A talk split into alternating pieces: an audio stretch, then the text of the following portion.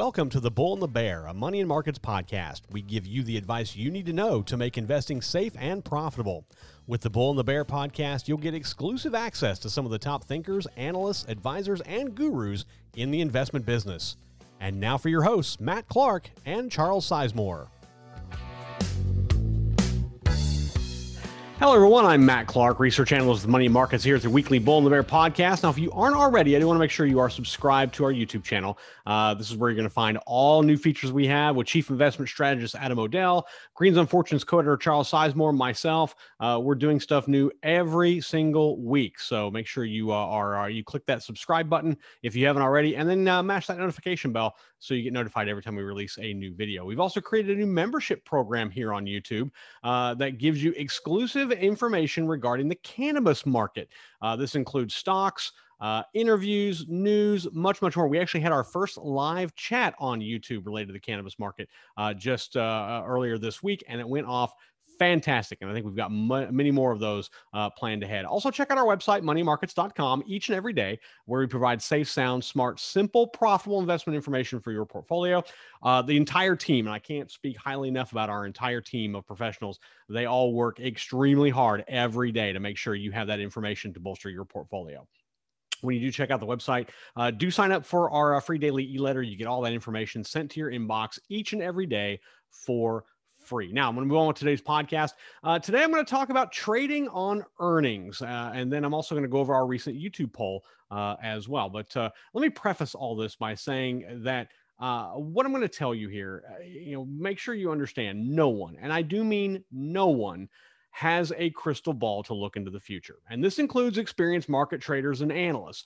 Adam O'Dell doesn't have a, crystal ball. Charles Sizemore doesn't have a crystal ball. Neither do I. And none of us will tell you that we actually do. Uh, so there's no way to forecast precisely into the future, especially with the stock market. But it doesn't stop investors uh, from trying to forecast the future uh, for any one stock uh, and buy or sell based on what they think might happen. Uh, we see it all the time, and, and, especially as traders try to buy or sell based on earnings reports. Uh, these earnings reports, if you're not familiar, are quarterly statements given out by publicly traded companies that show the financial performance of the company for the quarter as well as annually. They also may, conf- may include some forward looking statements like, here's what our sales projections are for the rest of the year, so on and so forth. And, sometimes that translates to the stock market when a company reports strong earnings uh, that beat expectations, uh, and that stock jumps in price because investors are betting on future strong performance. It also happens the other way. When a company reports weaker than expected earnings, uh, the stock price falls, uh, and and because investors are bailing out of the company because they are betting on lackluster future performance. And then the third thing that happens is nothing at all. Uh, the stock doesn't move up or down no matter what its quarterly earnings are. And there's also something another component to factor in here, and that is forecasts. Uh, Wall Street analysts, uh, you know, they uh, look at this information and they provide kind of target consensus estimates of where they think earnings per share, revenue, uh, net income, net profit margin, where they think a company is going to land each and every quarter. Are they always right? No, not by any stretch of the imagination. And, and, but but this quarter here, the second the second quarter earnings that are being reported now uh, are very interesting and very telling. Um, we're, we're knee deep in the middle of, of, this quarterly earnings season, and we can see that most sectors of the S and P 500 are actually outperforming quarter over quarter. Six of the 11 main sectors in the S&P are reporting higher net profit margins for the second quarter of, of the year as opposed to the first. Notables are uh, information technology. Uh, the, the, the sector is reporting about 24.6% profit margin in Q2 compared to 23% in Q1.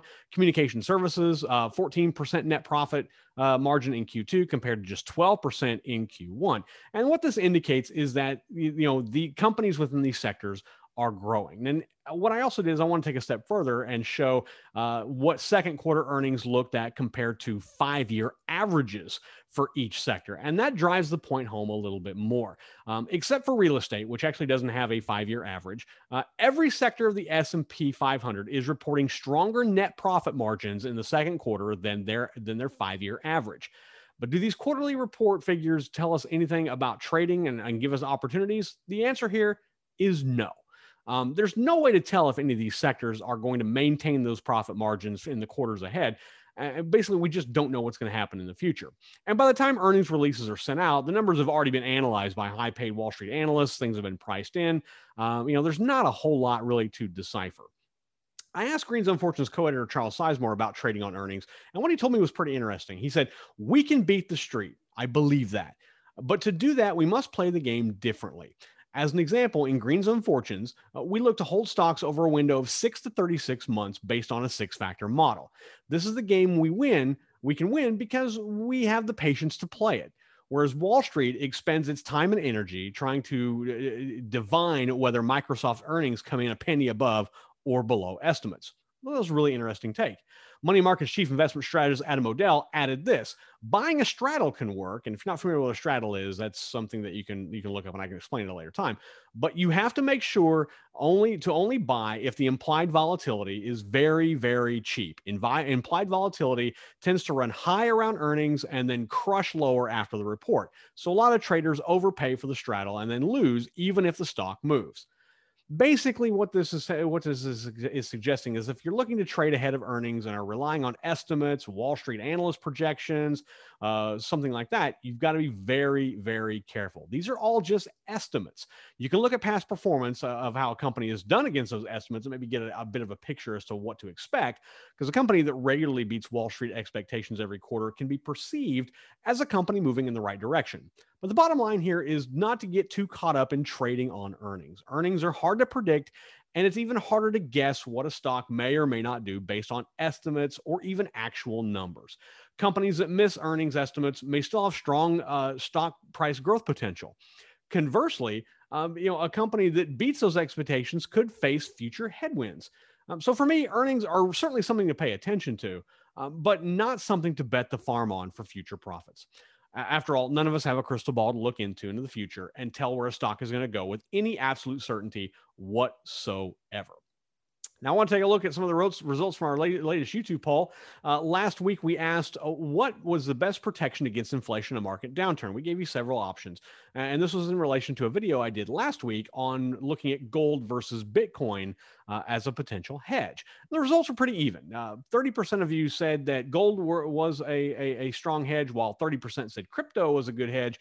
20% of you said none at all. There were there are actually no hedges uh, against market downturn and inflation. Uh, Crawford Violin on YouTube said, I buy inflation protected bonds. And then Nelson commented, decentralization. Well, thank you to everyone who voted and commented on our poll. Um, you know, according to the U.S. Uh, Bureau of Labor Statistics, the annual inflation rate in June of 21 jumped from to 5.4 percent from 5% in May. This is not this is a high we haven't seen since August of 2008.